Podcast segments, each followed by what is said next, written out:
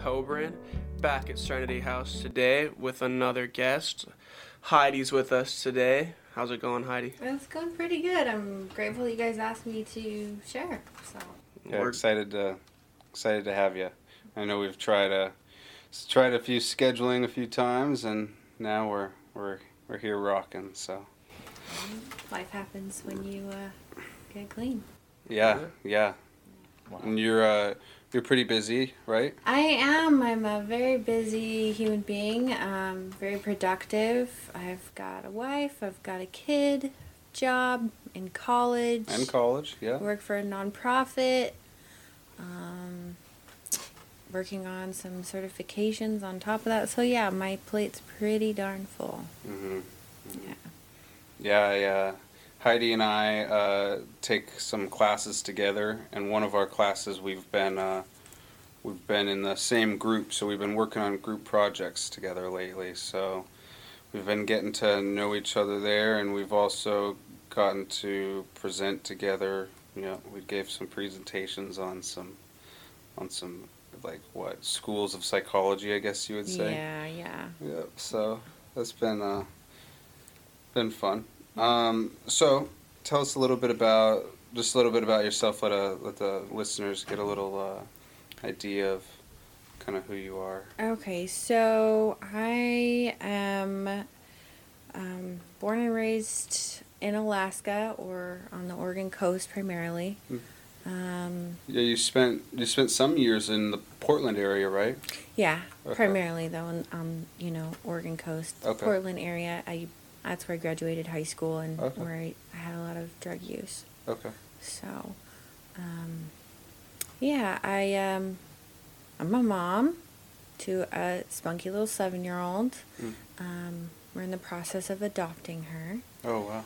Um, I'm married to someone else who's also in long term recovery. Okay. I am the oldest of three. Um, my dad passed away about a year ago, so that was pretty rough. Yeah. I got clean when I was uh, 20 years old. Really. Yeah, Twenty. I was 20. And did you you've stayed I relapsed after Okay. nine months, so Okay. my clean date is 726 of 08. 08. 08. So that's like what eleven years now. Almost. Almost eleven years. I'm almost 11. Wow. Nice. Yeah. That's a long time. It's a very long time. Um, So you you started this 11 year clean span when you were around 21? 21. Jeez, good job. Yeah, well, I come from a family of. Doesn't seem um, you hear that too much. No, I mean, No. maybe you do, but we haven't. Well, when I when I got into the twelve step community, there were not people that um that were as young as I was getting clean. They were in their late twenties or Sure. early 30s but it was pretty hard to identify. And so now that you know, I, I see it a lot more. We have people that come in that are 17, 18, 19, 20, and in this area, anyways. I know bigger uh, metropolitan areas, it's really common, but. Um, it kind of gives me the ability to share like hey if i can do it you can do it um, you know so And you can probably identify in some of those ways yeah yeah and at least help them through the. I would imagine you could relate to them in ways that others can, that that would be beneficial to them in some ways. most definitely especially Huh. when when um, i like to talk about you know that that addict part of myself being that little voice that says things like well you've never drank at a bar so you know maybe you can go drink in a bar and just that fantasy getting caught up in all those things that i never went through as like n- normal society's rite of passage hmm um, and that's a, a huge thing that that younger people get caught up in as Mhm. well you know justifying their use because they didn't drink in a bar Mhm. or this had didn't happen or that didn't happen and hmm so being able to share like well yeah maybe that didn't happen but there were some other things that did happen Right. It's interesting you bring up the rite of passage uh, idea because for the most part, I would say, in most of our recordings, a lot of them we have, um, you know, maybe looking back, maybe a little too much focus on some real individual factors, you know. and yeah, we would, you know, acknowledge that the individuals have the disease of addiction, right? Um, however, we also see a big cultural aspect. Uh, the last recording we did, there was, uh, you know, this work hard, play hard mentality that was in the culture, and if you weren't playing hard, that you were, you know, other, you were lesser, you were different, etc. And at this point, it's not just a work hard, play hard. You see this kind of throughout, you know, the rite of passage of 21 and going to the bar, you know, so it's just infiltrating. And as that was, you, it seems as if maybe not like a heavy influence for you to continue uh, in substance abuse as it wasn't. You got clean, stayed clean. Um, but it still was, you know, an influence. And it was seems to be, you know, at times maybe something you think of. Yeah, you know? I mean, uh, there's a piece of grief to it. I wasn't aware of it um, until just a couple years ago. I actually acknowledged it that, you know, I grieved over the fact that I didn't um, partake in some of those things. I mean, for instance, yesterday in class, just listening to a couple people talk about going and having beers at the brewery. Never went and sampled beer at the brewery before, and I was like, Mhm. huh, that would be really fun. And then, you know, of course, for me, I have to think it all the way through. Right. And I'm like, that would not end well for me or for the people that I was with. Maybe this is a recovery thing, but we've hear, we've heard from people say that they've played that tape forward. Is that a common saying or something in recovery? You got to play it forward You or something. ha- there's that disconnect between um, action and Cause and consequence. effect, yeah. Action Yeah. and consequence. Yeah. Um, whether it's a positive consequence or a negative consequence, you know, I'm trying not. I'm trying really hard not to put the whole counselor spin on it. Mhm. But honestly, for me, that's kind of where I had to go in order to keep my recovery. Mhm. I had to look at the science behind it. I had to look at the reasons why I have this disease. Um, and, you know, so making that shift from that that that primal limbic brain to that, you know, thought process, conscious decision making Mhm. is literally been the catalyst that I've gone through and I've seen so many other people gone through in order to stay clean and to have a good life. Is it just kind of like knowing your behavior in the future? You're like, theoretically, I could, but I know me, and is that going to happen, sort of thing? Or is it just knowing better beforehand, so you're never in the situation?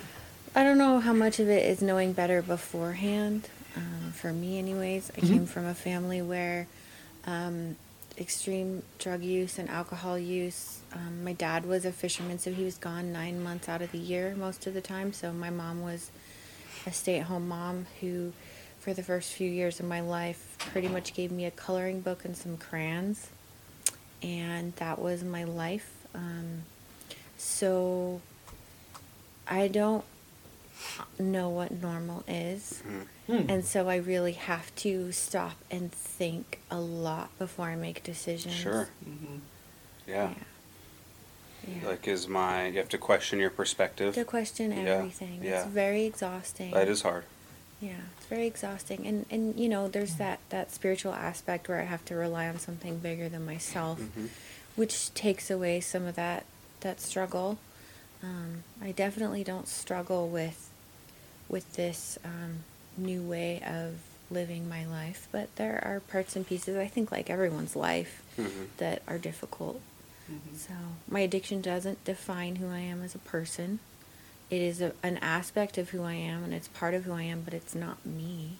It's interesting you say that. You know, I think uh, I've thought about that some, in the past a little bit and just thought that whether good or bad, I didn't evaluate its final status or whatever, but it does seem that addiction, for those who are going to identify as, you know, suffering from addiction, does, in at times at least, or for periods of their lives, really define who they are. Yeah. You know, and I think I'm not trying to state necessarily what the cause is, whatever, but I don't think like a, hi, I'm Steve and I'm an addict. Mm-hmm. You know, it's, I don't think that's that far away from saying, hi, I'm the addict Steve. You know, I mean, it starts to all get maybe a little bit mixed up. Um, so what? Why is it important that it does that it doesn't identify you? Is it just that you're bigger than that you yourself? So you are like more multidimensional than like a single Most definitely. Yeah. I know in early recovery for me, I had to Take that on. just hone in on that. I Mhm. just had to hone in on the fact that I was an addict. I had to, Mhm. it had to be drilled into my brain. I had to drill it in my brain. And so my life rev- was literally going to meetings, being around people that were um, sound of mind, so sober, so not using alcohol, not using marijuana, not using any sort of mood or mind altering substance except for caffeine Sure. and nicotine because those are unfortunately a huge part of the subculture today of um, people who are trying to live a clean and sober life. And Sure. I'm not going to go down that rabbit hole. Um, I definitely partake in those, so I have no say as far as some of those things are concerned. Mhm. But um, you know, it's for a while there, my identity was that I was an addict, and that was the only piece that I re- really could identify with. Um, I didn't even know what I liked. I didn't know who I was, and so that was the starting point to figure out who I am and those different parts and pieces that make me who I am. But I had to, I had to come to a point eventually where I realized that that's just a piece of who I am. It's not who I am. Mhm. So. I read some. Uh, it's really interesting that you do say that because I did read some research uh, in a class one time, uh, a community psychology class, and really it was to show that when you're going into different communities and different cultures, that your framework just isn't your perspective just isn't going to work necessarily. Um, and one of the things that I was reading was they were studying in a in an Alaska Native community. I'm not sure exactly which one, and obviously that would that would matter if you were going to really investigate the ins and outs of it. But for the sake of the story, they're researching uh, some, I think, like community values, community practices, both in the community as well as how that individuals are influencing their community, etc. And one of the questions they asked an Alaska Native person was essentially, "So, what is your recovery like today?" And they say, and that was it just didn't even register because it just was not a part of them because they had essentially i would say this person kind of had a and this culture kind of had a perspective like you're kind of having now. And it was kind of like i did that. You know i i used to do these things. I used to drink a lot and it was problematic and then i recovered. And now i'm not i'm not hi i'm this i'm an addict i'm I'm this person. I'm Alaska Native. I have these are my this is my family members. These are my communities. I this is how I live my life. It, they just don't. It's not a perpetual label of like, hi, I'm this person and I'm an addict and I'm consistently going to. I'm doing all these recovery things because I'm uh, because I am an addict. You know, it was like it just became a. It wasn't a sole identifier. Right. It's interesting. Well, and, and you know the the fact that I I do have a position as a substance abuse counselor, I I spend all day drilling that into people's head that you know this isn't this doesn't define you, but this is where you're at right now. Mhm. You have to look at this if you want. If you want to have more dimensions than this. Yeah. because frankly for the last y- number of years perhaps this has been for the most part your life. Engaging in active addiction has consumed your life. Yeah. um, and as it and as it one day does not you will have more aspects of you. But at this point if you want those aspects to develop really you have to focus on this one that has been consuming your life. Yeah that's interesting. It's Hmm. like being aware of, of reality and what the truth is. And I mean, I've heard a few people say that they're like they um their addiction is a form of escape from reality. So staring at that sounds like the first step to kind of realizing what's going on. Yeah, it's definitely, you know, um, I most certainly had, it had to be drilled in my head that I'm not more powerful than this disease Mm. and that it's Mm. super sneaky and Mhm. if I'm not careful, it will bite me. Hmm. Um, and what do they say in the recovery community that it's cunning or cunning, something baffling, and powerful. cunning baffling and powerful. and it will swallow you whole if you let it. yeah Hmm. So how do you how do you stop from from feeling weak because you struggle? I have something that's way bigger than me that takes care of me. Um, Hmm. you know, and, and I am I am not more powerful than this disease, and so um, I guess it's in that surrender in that weakness that I, I find that grace and that faith and that strength to move, move forward. And, you know, I don't say these things, um, I don't mean these things to sound in a Christian context. However, the 12 steps were designed around a Christian concept. So a lot of the slogans do come from a lot of those concepts, you know, individually I I did struggle with that in early recovery. Um, that was a huge struggle, mainly because you know, kind of backing up to my childhood a little bit. Um, my mother is also an adult child of an alcoholic. I'm an adult. I mean, it's just this huge general generational thing in my family, and um, You're breaking it. my mom and my dad wanted me to both me and my brother to both have a really good education so they put us in catholic school as children and we were not catholic and so there's a lot of discrimination um, a lot of things that were done that were quite horrible to a six year old so not only did i have an unsafe environment at home i had an unsafe environment at school During some very formative and as we're definitely learning more and more sensitive years. Yeah, Yeah. extremely. Um, I um, I didn't have anywhere safe, Yeah. and um, you know I would hear the nuns say you know that they were sisters of God, and and I decided that if they were sisters of God, then I wanted nothing to do with that God. So at about six, I pretty much turned my back on the whole idea of God Mhm. and um, so it was really that was something I really struggled with in early recovery was I was um, finding forgiveness um, for the people, not necessarily the higher power, but for the people. And so I use when I say God today, I refer to that as good orderly direction.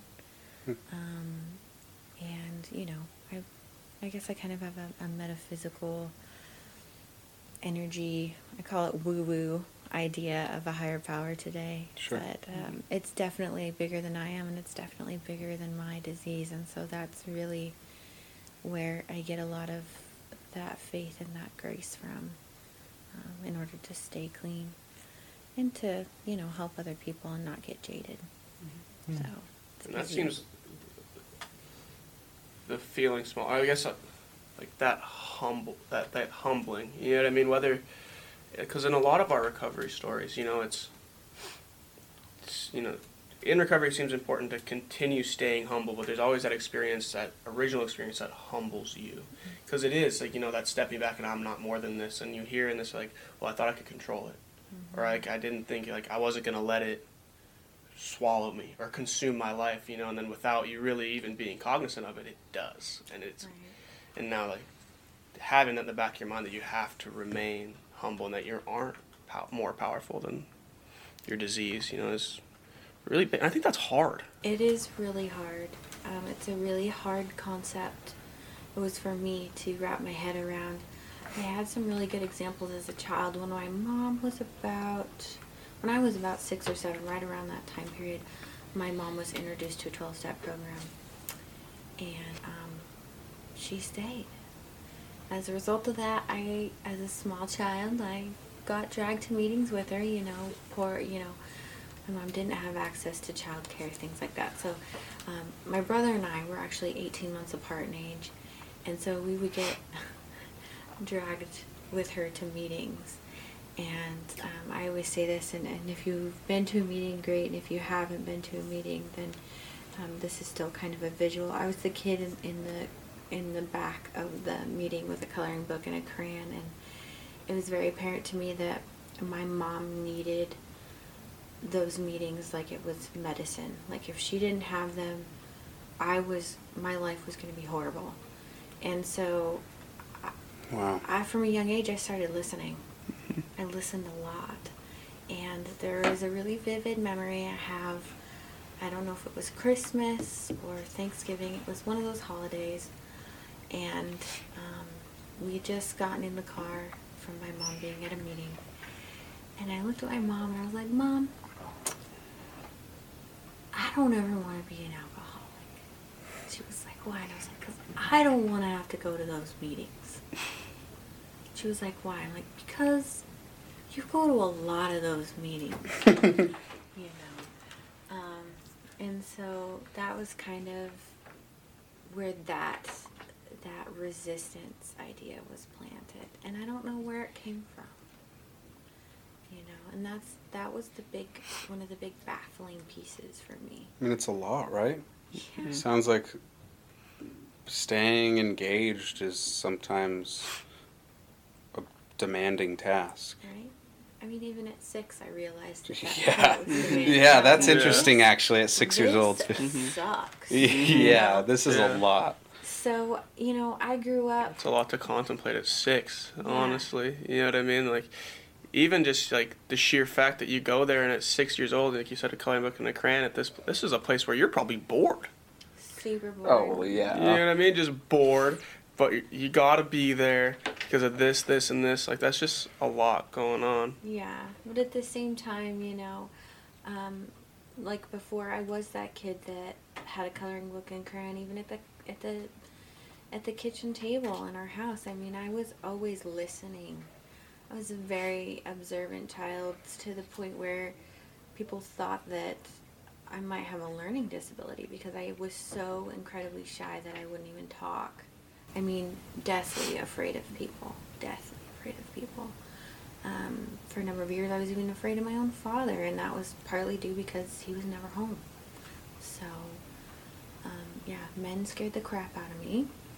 Um, I was surrounded by women a lot my grandmother, my mom, my aunt. Of course, they were all drinking. So, yeah, that's that's where I got a lot of my models from was from those women in my yeah, it was definitely definitely something different when my mom started to get sober and go to twelve step meetings. Um, fast forwarding a little bit, um, my mom had you know gained some time in recovery and you know, the other aspect of that was I got to see what her life was like in recovery and how that changed our household. And some of the things that changed were that she would have um, women come over and, and she would work 12 steps with them. And it was really cool to see that bond. And so I always kind of idolized that bond of, of having, seeing people have that kind of connection, seeing people come from the depths of hell and the light coming on Mm. And seeing something different. And I watched a lot of that growing up too. Mhm. So it wasn't all bad. I got to see the positive Right. because of recovery. Yeah. Before it had even, you know, it, it was manifesting in my life before I had even started to have a problem with it, at least that I noticed. So, kind of what had happened. Um, my parents got a divorce when I was about nine. My little brother, um, he struggled.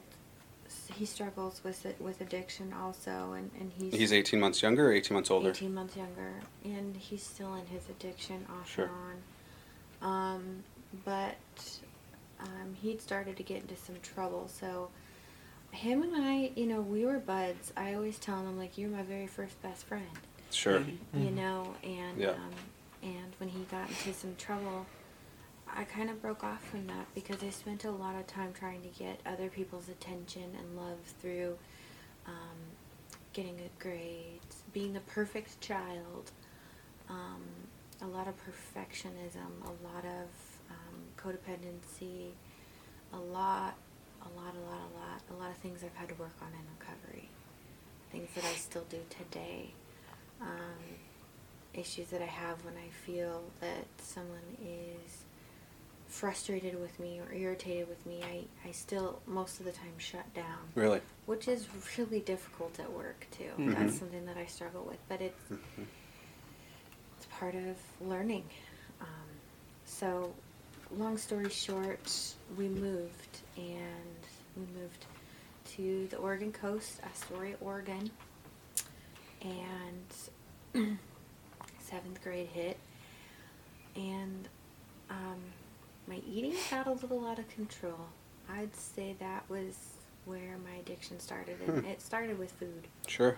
Food was my big comfort. Yeah. Um, I was, like I said before, super shy, so I didn't have hardly any friends. It was really hard for me to make friends. So food was my comfort. Mm-hmm. And then I met a friend of mine who was like, she was like the bad girl. Um, she'd lost her virginity in the seventh grade. She was like the taboo girl.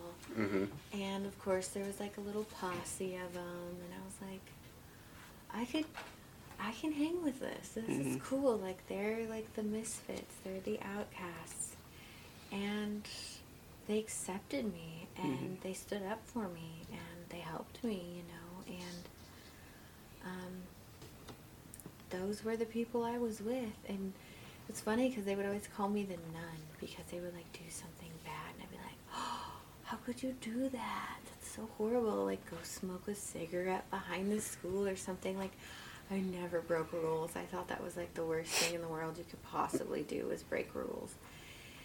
And so I mean my curiosity my curiosity with, with using it started at that point. Yeah, I hadn't picked up and picked up a drink or a drug. And my freshman year in high school, I was 15, and I always say that that was the day because um, I skipped class, which had never happened. I blame this, of course, all on a, a guy that was a junior, and I just thought he was so cute. and he was one of my best friend's older brother, so there was that too. Dang. Right? I Yeah. know. Go big or go home. Um, and you know, I was like the fat, pudgy, shy girl who hung out with like the really hot, slutty girls. I mean, I'm, I don't know how else to put it except for like that. And I Trying to picture that.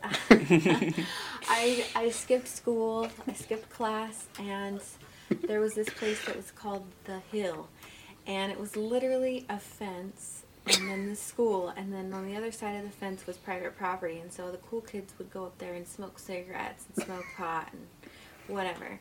Fraternize. So, yeah. Yeah. So I went to the Hill, and um, that was the first time I smoked.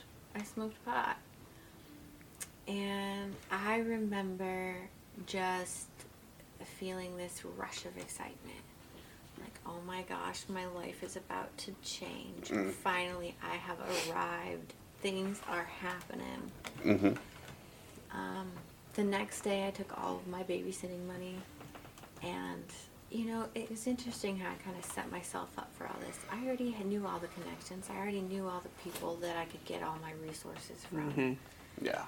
It was like I, my addict had masterminded before I had. Yeah. realized. Before, Mhm. yeah. So insidious, and that's that insidious part. That's where that really started to play. And and um, yeah, the next day I took all my money, got somebody to buy me a kegger, and from that moment on, I was. You just went and bought a keg. Yeah. Dang, you went all out. you Um, didn't s- started pretty no, fast. I started, and there was no. Um, Yeah. There was no. There was no like progression. No, this It was, what we No call trial in run? uh, the abnormal psych test acute onset. Shush. Shush. we take abnormal psychology together. Yeah. It was zero to a hundred. Real quick. It's like, well, if you can't be perfect and you broke one rule, what's the point anymore? Yeah. I You can't like- identify with perfection if you're not perfect. So It's like sweet. It Forget is it. on like Donkey Kong. Mhm. Um, you know, I drank. I didn't. I didn't. bl- I didn't black out. I didn't brown out. Browning out is like where it's hazy, but Mhm. you still remember. You remember some parts, not the whole Yeah. thing. Yeah. Um, so those things didn't happen.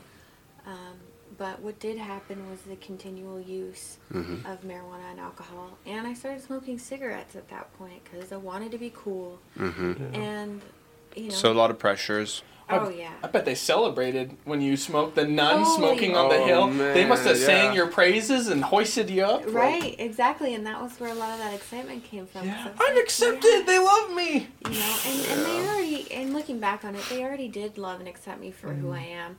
Um, there's something about addiction where I've never found that amount of acceptance than I did from those people. And some of Mhm. it was a false facade, for Yeah. sure. Um, but I still have a lot of those friends today. Yeah. And believe it or not, um, two of those people are still my best friends. I still see them. Mhm. And they're not addicts. Right. They're Right. not addicts. Right. Which Yeah. totally baffles my mind. I'm the I'm like one of like four or five of those people that I still keep in contact today with good old Facebook who has an addiction problem. hmm It's it's so like it's I'm in awe of it sometimes. It is kind of mind-boggling because I like similar experiences. You know, not all the way through, but like with friends like that. You know what I mean? Like for me, it felt so much more different. You know what I mean? And They go to college and they do like the drinking thing and hang out. And then all of a sudden, they're like wear suits and got jobs and like they're normal humans. You know what I mean? Or like, but it didn't seem so normal, like when we were doing that stuff in high school. You know what I mean? Or doing that stuff whenever. Like it didn't didn't ever see like I thought they were like me, you know. And it turns out like they're normal, bro. like you kind of like, they're just normal people. Yeah. Wow, that's interesting. Normal people. I don't. I mean, normal's like a setting on the dryer, but in this context, yes, they they do not suffer. I like that. disease. That's cool. Normal's a setting on the dryer. yeah. That's cool. Um, so yeah, that was that was like the jumping off point into my addiction, and a lot of horrible things happened. Um, and you know, the first time I browned out slash blacked out, and I don't know how much of this is trauma and me um, and my brain. Um, there's a scientific, there's a, a term for it, and we just took a test on it. You'd think I remember. It's like You should uh, see the steam coming out of Eric's ears know, right he's now, trying to think of that. He's Oh, well, I know what it is. waiting. You're talking about diathesis? No, I'm talking about um, amnesia, but the type where you your brain purposely Oh, dissociative? uh, dissociative amnesia. Yeah. Some, so um, the first time I brown out and I had a black eye, I was raped, Oh, wow. and I was 16 Wow. years old at the time, and I stopped talking after Mm. that. I didn't talk for like three months. Um, and it was pretty horrible. Like there were rumors going around the school that I was like making it up and Oh then it didn't gosh. happen and all these horrible things. And Wow. I shut down completely. Wow. And um, depression kicked in really bad. And, and I always had issues with depression from a young age. Um, God, just thinking about when I was six. I mean, even back then, I was depressed and lonely. Mhm. Six year olds, that's like so sad. Yeah. Well, it's yeah. like to to celebrate finally feeling in with the crowd and then to be betrayed like that. Like Right. have something horrible happen to you and then a bunch of people just blame you. Like blaming the victim kind well, of thing. Like, and the other part of that the too is that guy was pretty freaking sick. He was, Mhm. he was pretty sick. Mhm. So, um, you know, um, so that happened. And I was 16, and my mom decided that she was going to get remarried, and we moved to Scappoose, Oregon, which is 20 minutes outside of Portland. So I went from a coastal community, I went from an environment where I was always at the beach, around the beach. That was, I mean, the beach is where I, I talk to my, my higher power. That's nature um, and and I get a lot of that calming aspect from the beach. So, for me, moving inland was just that piece alone was horrible. And how long had you lived in Astoria? Um, I lived in Astoria for about four years, Astoria. Okay. um, and right before that, I had lived in Ilwaco, Washington. And So you've moved a little bit. I moved a little bit. And is that that's hard, a little bit years. hard, right?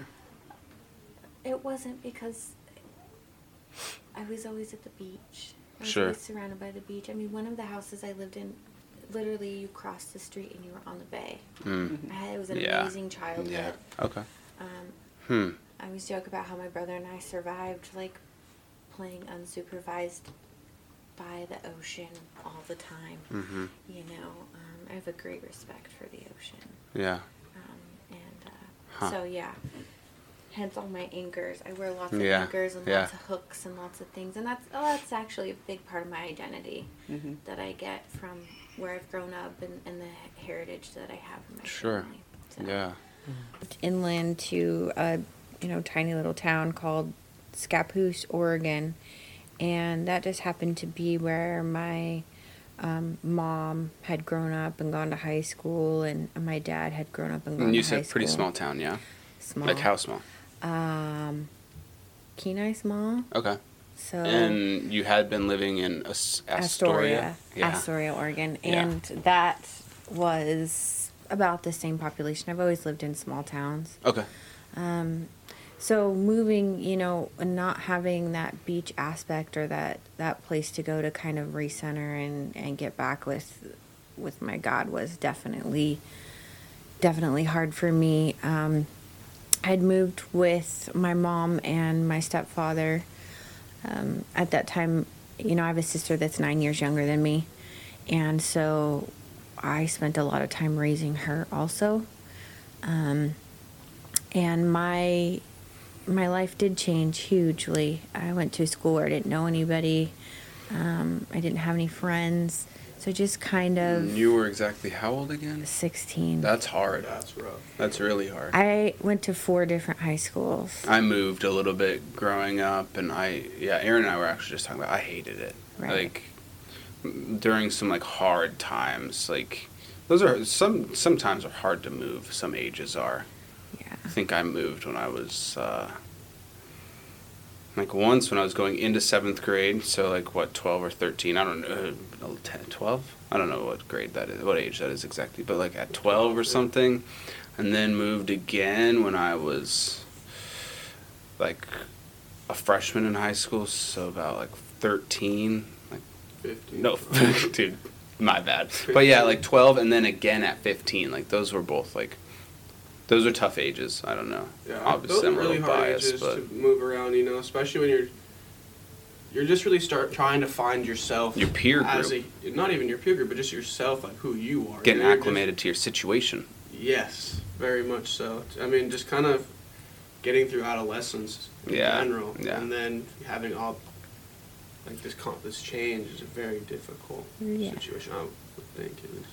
It was really, really difficult. Um, I just threw myself into academics. I took a bunch of AP courses. And that was the other thing. I really dumbed myself down a lot in high school because I was afraid that if I hung out with the people that I was hanging out with and I, I was super smart and I threw myself into that stuff that I would be rejected, you know. Um, and I just couldn't really identify with a lot of people um, that I hung out with on that level. So I just kind of hid that part of who I was for a really long time. Um, that with also the fact that when I was younger, you know, all the nuns and stuff telling me that I must be like retarded because I wouldn't talk, you know. I kind of believed some of that. I made myself kind of believe that I really wasn't capable of of comprehending things or doing certain things. So that was one of the big hurdles that I had to walk through when I got into recovery was going back to school and doing better. And um, that's actually been a huge, a huge thing that I've had to overcome time and time again throughout my life so far. Um, and I'm sure I don't know about anyone else, but I know that there's a lot of people out there who struggle with that. Um, you know, am I smart enough? Am I pretty enough? Am I friendly enough? Um, and so for a while there, I wasn't doing any drugs or drinking because I didn't really have access to them. I pretty much just stayed in my room. And that was when the internet had kind of picked up a little bit. And um, there was like the whole chatting, like the online chatting Oh, had got AOL. really big. Yeah, And, like, AOL. Yeah, yeah, Mister, that was tight. So I literally like became a hermit. I went to school. I went to school and I uh, I stayed in my room and I was on the computer all what the was time. your username? Do you remember? No. I remember my cousin. Uh, she had her username as Baller Babe. Yeah, Baller Babe. and I remember that. Yeah, those usernames are funny, man. You look back and like, Messenger, oh, those. yeah. Oh man, that's. I'm having some like hardcore nostalgia with that Messenger, man. I Yeah. feel like, I feel like I asked out several girls over Messenger. Oh Lord. I think I might have got accepted once. Even your cousin? no. oh my gosh, Coburn. Coburn. Come on, Dude, that's a weird. si- That'd be a Come weird. on, that'd be a weird situation. right. Enough. Anyway. Enough with the we're off cousin. That'd be a weird Yeah. situation. But no, seriously.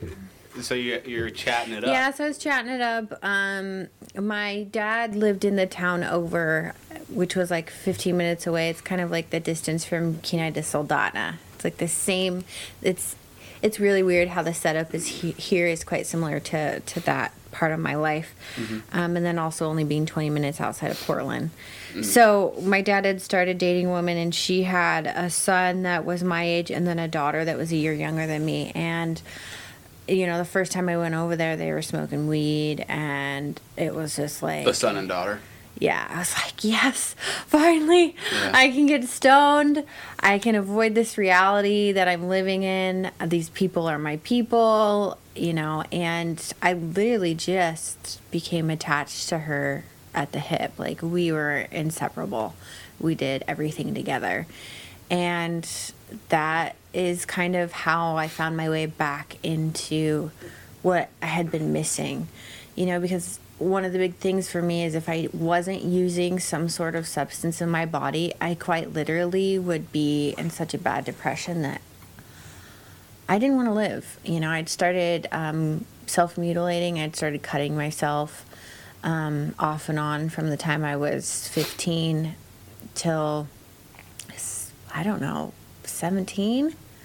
It was there was a chunk of time there where, you know, now learning that you know those same self-mutilating behaviors actually. Um, it- you use the same neural pathways as when you use drugs, so it makes sense to me now looking back on it, why I did some of those things, and it wasn't to to hurt myself as far as like to commit suicide, but because I just didn't want to feel the the emotional pain that I felt. Um, I was still super shy, um, still really chubby. Um, you know, I'd never really had, besides the incident where I'd blacked out, I'd never really had any um, sort of like relationships, like, you know, boyfriends, nothing like that. And so I got to hang out with her, and, and she did hang out with guys, and she, she hung out with everybody and it was like cool maybe i can get in with these people so um, eventually things got pretty rough between my mother and i. A lot of the teenager you know i hate you you're ruining my life blah blah blah. So i moved in with my dad. And my dad was pretty pretty awesome. He was going to night school and he had quit fishing at that point. Um, he was going to night school to be a plumber and, and his basic rule was just pass all your classes and go to class. And other than that you know don't do any hard drugs but i don't care if you smoke pot and i don't care if you drink on the weekends. I was like okay cool. So it kind of became a little like housewife for my dad which was weird. Um, i would cook and clean and you know do that stuff and and just kind of i was stoned every day you know. Um, i started stealing money from my dad. I would actually sneak off with his atm bank card and by this time i'd gotten my driver's license and i would take it up to the atm because i learned his pin and i would just pull 20 bucks off here 40 bucks off there and my parents were always really horrible with money anyway so they never really paid attention um, to that sort of thing and and so that was kind of one way that I supplied my habit. The other way was I'd gotten a part-time job as a sandwich artist at Subway. Nice. Yes. So I would do that on certain days. I'd met another girl that lived right up the street from me. She's two years younger than me, and I'd actually met her through my little brother. And she's my very best friend in the entire world. In fact, we just talked last night. Um, Oh wow. I she's she's just she's my rock. Um, she's a little bit wilder than I was for sure. Loudmouth, very vocal, and then there's me who's like super shy. So complete opposites in that regard. Um, my use continued somehow. Um, I don't know how I had um, I had started to make frequent trips down to Astoria to the friends that I had down there. And so I would, you know, go down there once a month and just get obliterated and um, started s- just like sleeping around down there with the same person. And it, things just got really crazy really quickly. Um, Pretty. It sounds like you went from like not really doing a lot of drugs, freedom. doing, uh, and then to pretty well just being stoned every day. Yeah, I had. I mean, once the yeah, I yeah. had the free. I was given permission to finally not be so perfect. Is how I felt. Um, I didn't have all eyes watching me, and so it was like I could breathe, and I, I had that pressure release to kind of not have to feel all that that anxiety and depression and dread that I had. So um, I I graduated high school. Um, right before I graduated high school, um, I got into ecstasy, and um, I dabbled a little bit with cocaine, but it wasn't really. It was just like whenever it was available. Um, I tried shrooms a couple times. I tried opiates a couple times. Um, but it wasn't anything that I really got into. It was pretty much drinking and smoking weed. And um, so I graduated high school. And that summer, I decided that I was going to go to school and become a certified nursing assistant because they made decent money. And, you know, long story short, I had a, a grandfather who was um, paralyzed most of my childhood. And so I had spent a lot of time in nursing homes and around the elderly. And I just love, I love old people. They're so cool. They got good stories. And so I decided that's what I wanted to do. I wanted to become a nurse. Um, so graduated high school, barely, like barely. Um, and I remember the first time I tried to not do drugs. I thought I was going to get UA'd, so I was like, oh gosh, I got to make it a whole month without smoking pot. How am I going to do this? And I just remember it being like the worst month of my life.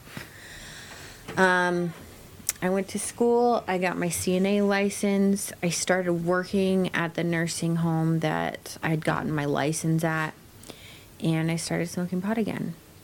Um, shortly after that, I moved in with a friend of mine, and the conditions were not very great. Um, it was like nine of us in this tiny little two bedroom apartment. They had like an infestation of fleas, and my legs were covered in flea bites. Like, I, and it was just so gross. And people were doing drugs left and right, and I was working as a CNA, and then I was also doing in home care. And, um, But you were on a regular basis doing some hard drugs to excess. Yeah. Yeah, I was. Um I uh At this point, are you getting concerned? You're like, my No. life is no because I still had a job. sure, yeah, and you had a place to stay, even And though had it was a little place to bit stay. less than ideal. And I had a place to stay and I thought, you know, it would kind of be it would be I I know everybody I work with and I party with some of these people. I could just start selling at work. So I was taking care of people under the influence. Um, and uh, uh, started doing things. I started blacking out. Um, at one point, I slept with my best friend's boyfriend, and I did that off and on. Classic. I did things that I wasn't proud of. Right. Um, Yeah. yeah. Seems like some of your values that you had once clung to were starting to slip away, Yeah. and probably quickly. Yeah, really quickly. Um, I bought a Ford Mustang off the lot, um, mainly because one of the guys told me that I wasn't, I couldn't do it, and I was like, "Oh yeah, like that's just how I am." You told me I can't do something. Watch me, like I'm that. I'm, yeah. You don't ever tell me I can't do something. Like I am. Whew, it's not good when you tell me I can't do something. So, um, eventually I moved out of that place that I was living. I met this guy. Um, we started dating and I got my own apartment. We were together for like six months. He started pushing me around and uh, there was some domestic violence in there. And then I was like, all right, I'm just gonna move back in with my friends. And at this point, we'd gotten our own house, and you know, it was just pure chaos. It was just just crazy chaos, and we had a party one night. This is kind of where the, it came to a head. Um, we we had had a party one night, and I woke up the next morning. And people, I'm sure you've heard of the term coyote ugly, where you wake up and you're like, oh my God, what did I do last night? Who are you? Get out of my room. I don't even know you. And I just came to, and there's beer bottles all over the place. I mean, just, it was just trashed. I looked like trash. The person I was sleeping with looked like trash. It just was bad. And Sorry to that person if you're ever hear this. And I, I, We're sure you're. We're sure you're at least a seven out of ten these days. No. Facebook. Um, Well, rip. I Yeah, rip. I ran to the bathroom. It was my moment of clarity. I ran to the bathroom and I looked in the mirror and I was like, "Who are you? Like, who are you? Like, you are disgusting. Like, I don't even know who you are." And I'd had a dream that night. Um, I'm not going to get into the dream, but basically, I'd seen myself from the outside, like dead, like I'd overdosed and died. And I woke up out of that in a panic. And so that was kind of like a that that moment of clarity of like, hey, like literally, I, I do believe that was my higher power, like shaking me, like you. How do you not see what's going on around you?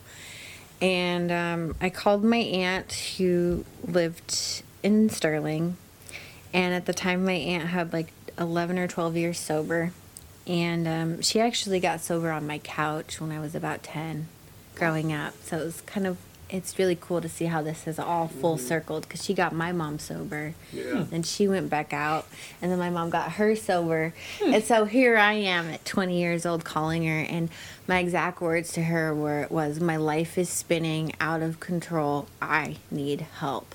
Mm. And she said how much money do you have? And i said i have enough for a plane ticket. So i bought a plane ticket and the plane ticket was a month out. And that month I continued to drink. I was up to almost a half gallon of whiskey a day. Dang, Um, you're drinking a lot. yeah, I uh, I had had, you know, during this time period when all this was going on, I had had I had been in another um, relationship with somebody, off and on that was extremely toxic, and I always equated him with safety. He was my safe place, and I spent a lot of time with him. He was very possessive, um, very controlling um, pretty much isolated me from any friends that I had currently had. Um, it was just really toxic, and I hated myself. Um, I hated everything about me, and so I tried to kill myself. Um, I walked. I tried to walk through four lanes of highway traffic in the pouring down rain in the dark, and I couldn't get any of the cars to hit me. It was like they were all just barely missing me, and I don't understand how that. I, I couldn't explain it. Anyways, I didn't die. Um, I uh, had gotten in a few screaming ra- matches with my father at that point because I was just staying wherever I could. I didn't really have a stable home You didn't go point. back and stay with your friends. No, Okay. I left. Mm-hmm. Um, I had my clothes were in the trunk of my car. I lived in my car essentially. Um, there was a couple times where Wow. I so just in the last, it sounds like in, month. in like the last, in, from two, sounds like in like what a few months, a year a year, you go from being having a house with your friends, not ideal, but having a house with your friends and having a job and obtaining a certificate Mhm. to living in your car, to drinking excessively, and attempting to kill yourself. yeah. I mean, it just your addiction escalated really, really fast. Yeah, and that was really my bottom. Um, I had been to the ER several times because my kidneys were failing hmm because all I was drinking was alcohol. Hmm I wasn't drinking anything else, so my body was starting to shut down at that point too. Um, so emotionally, physically, mentally, I was done. Um, I made it to Alaska barely. Um, my clean date at that time was 11 11 of 07, which is interesting because my wife's birthday is 11 11. 12 years ago, almost. Yeah. Um, I moved in with my aunt, and that's really where my sobriety began. Um, I didn't tell her how bad the problem was that I had, or what I was going, what was really going on. Um, I just pretty much told her that I wanted to go to a meeting with her every day, um, because I'd been exposed to AA. I knew, I knew, I kind of From a knew. young age, Yeah, I mean, knew. yeah. I knew what the I knew what the motions looked like. I just didn't know what it meant. Sure.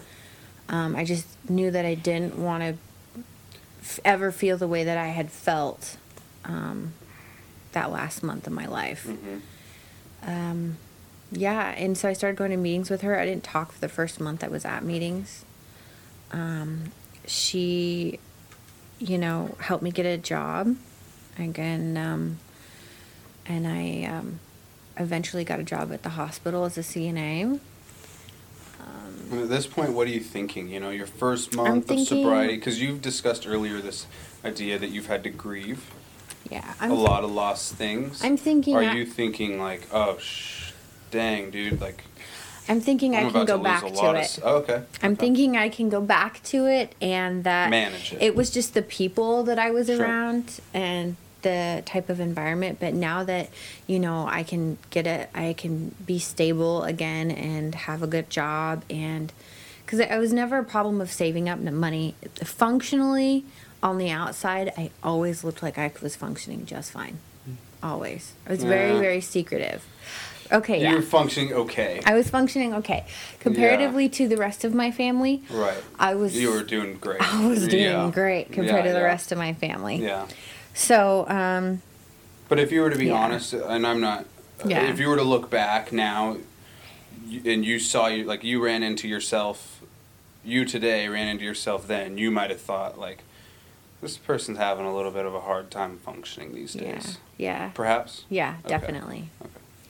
Um, so I didn't talk the first month I was at meetings. Um, Mhm. I didn't really And feel are you, anything. Are you thinking like I gotta get this under control? Yep. I just gotta enough so- I gotta this. learn how to master this, but not master my addiction so that I can be sober and live a fulfilling life, but so that I can. I need to master this issue so that I can manage it well and live a fulfilling life. Yeah, because- fun life, exciting. my entire life, from the time my mom went to AA meetings, I said I'm never gonna be an alcoholic. hmm I had always said I'm never gonna be an alcoholic. So at that point, And now you're hi, I'm Heidi, I'm an alcoholic, Mhm. and you're thinking, dang. Mm-hmm. And at that point, I was like, no.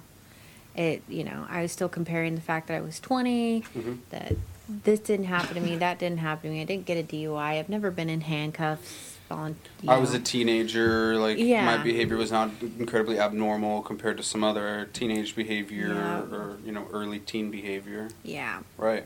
Yep. So I did good for about nine months. I got a sponsor. Um, I didn't really work the steps though. It Sure. was it was all really mediocre. A lot of it was. I was going for the was you to social. work the steps? Yeah, I was going for the social aspect. Um, super promiscuous, just anything I could do to not feel again. Just there was no drugs in my body at that point.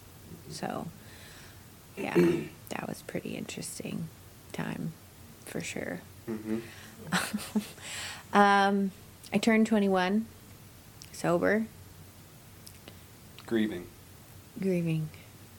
Yeah, I bought um a bunch of sparkling apple cider because they come in glass, Yeah, like on Bottles. Thanks, like Yeah. on a Thanksgiving. and I would just pop the lid off and chug the apple cider, and I just yeah. Grieved.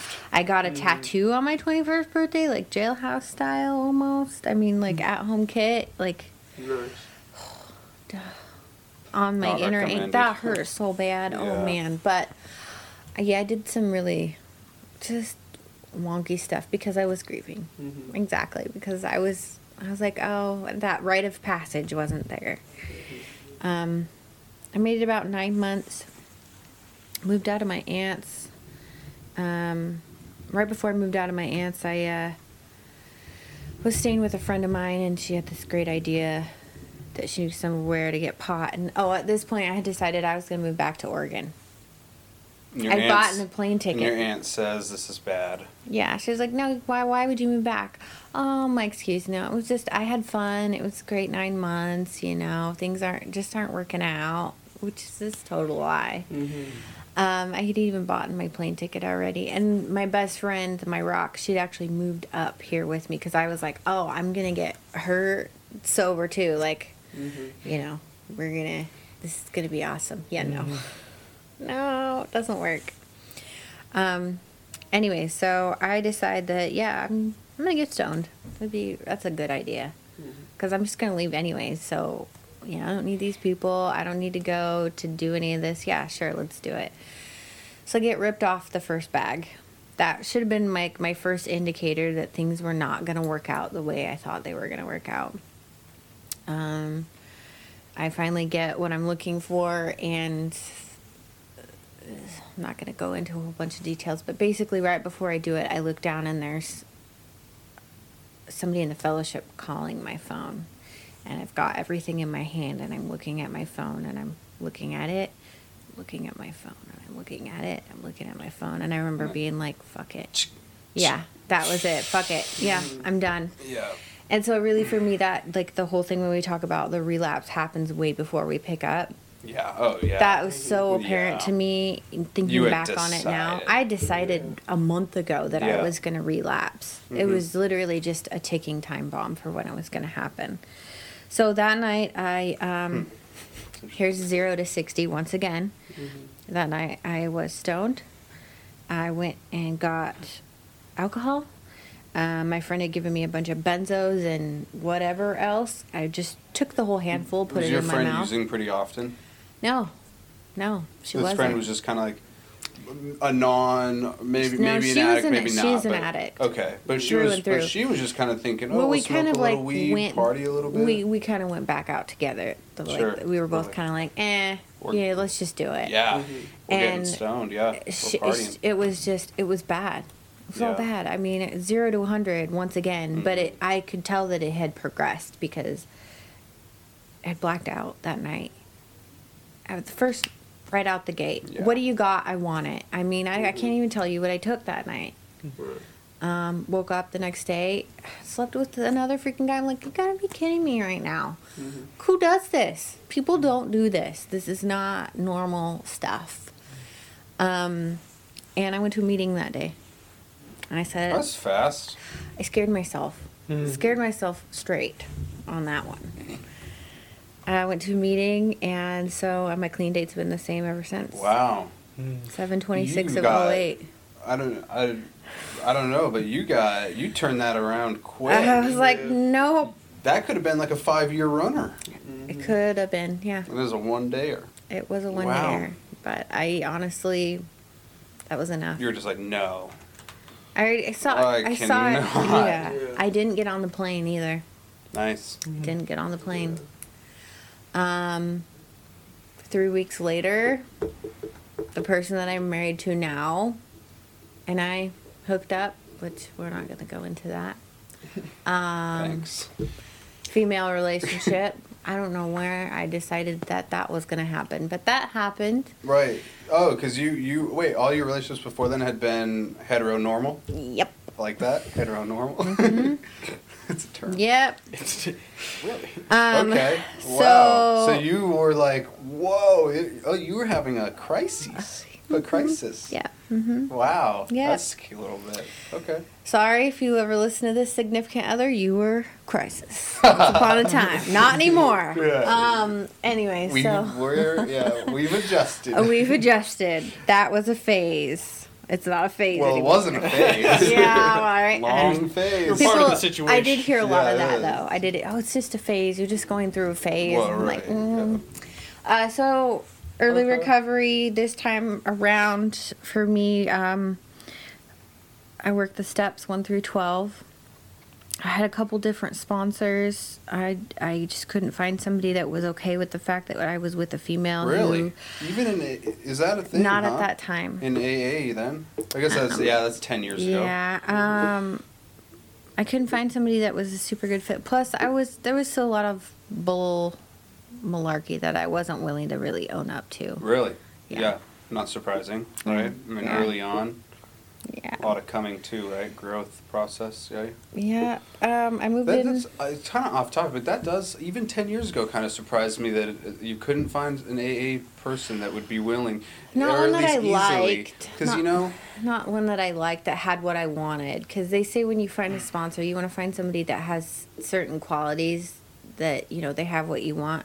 I mean, if you want to get really shallow and they have like the the nice car and all that, like sure, whatever gets you to like start working on yourself, please by all means do it.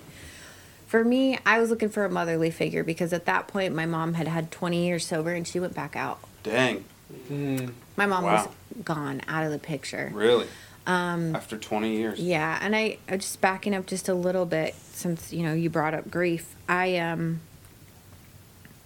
my great grandmother had both of them had passed away the first month of my initial recovery. hmm So there was that, and then so really all, the only person I had to turn to in my family dynamic that was sober that really understood was my grandfather. So he was a huge, huge part my first couple of years of sobriety. Um, my dad was off and on. He was remarried at that point, and he was decided to move to Kodiak. So he wasn't that far away. Um, kind of expensive to get to Kodiak though. yeah. So looking for that motherly figure was extremely important, and it was difficult in the beginning, um, especially with everything that had been going on. It was kind of like a huge snowball of my life that, as I had known it, was completely gone all over again. And so um, I did what I always do I jumped into work. I would go to meetings all day and then I would work all night. I was working three jobs at that point. Um, I had managed to save up enough money to get my own apartment. And shortly in between there, um, I decided it was a good idea to get in a relationship with someone that had three years of recovery already under their belt. Not to mention the fact that it was a female. Okay. Um, yeah, So that was new. that was definitely uh, new.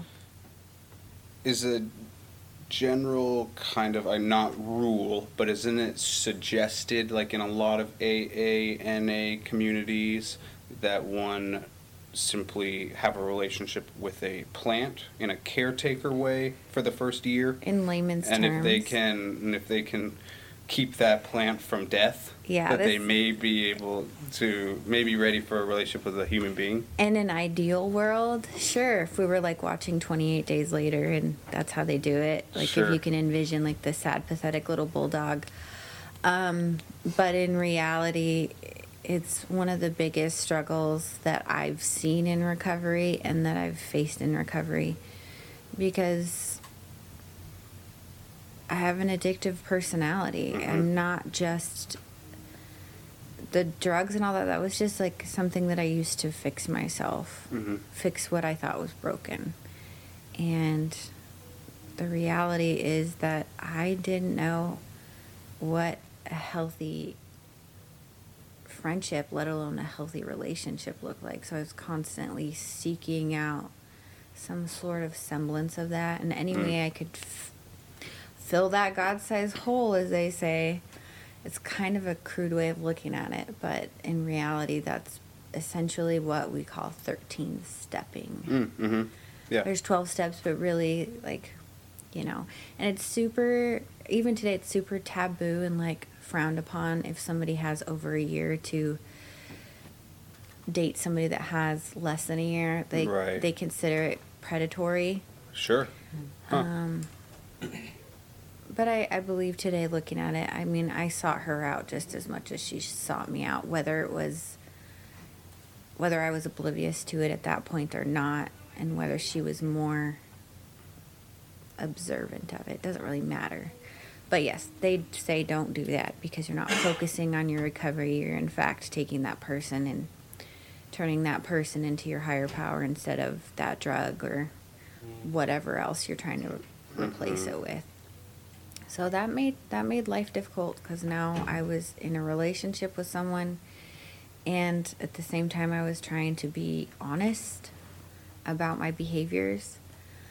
Um, I moved in with her after just a very short period of time. Um, and we got a dog. So, yeah, there was some of that. Uh, that didn't work out very well. Um, The my- just kind of moving so fast. yeah. Um, my grandfather was diagnosed with pancreatic cancer. And there was kind of this um, un this area that wasn't talked about in my family I was the only one that worked in the medical field and so anytime he anytime anyone was sick it was always call Heidi and so that was kind of like an unspoken thing between him and I because we did talk a lot like if when it in when it got to that point because he had stage four when it got to that point I was to be in Oregon and like providing hospice care. Um, I had about you know I had a quite a, I had a really good relationship with him at that point and it was things on my mother's end were starting to get really unstable for my little sister she's nine years younger than i am and um, So she was like 11. yeah Yeah. so Vulnerable age.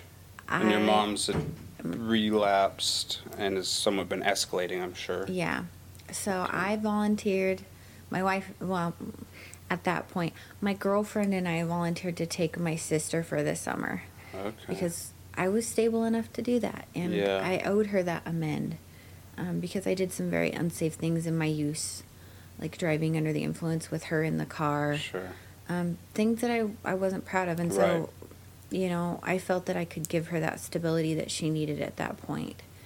Um, I had right around a year at that point clean. So I took her that summer. And from that point on until she actually graduated high school, I had her about every six months for at least a month to two months at a time. For seven years. Uh huh. That's a long time. Yeah. You guys built kind of a mother daughter relationship over that time. Yes. Yeah.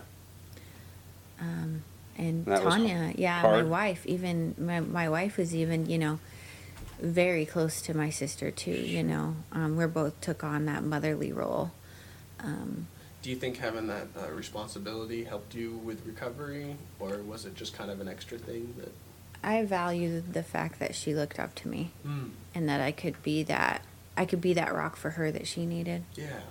because I'd spent a lot of time in my childhood trying to model that for my little brother, and um, so that wasn't really anything new to me. Mm.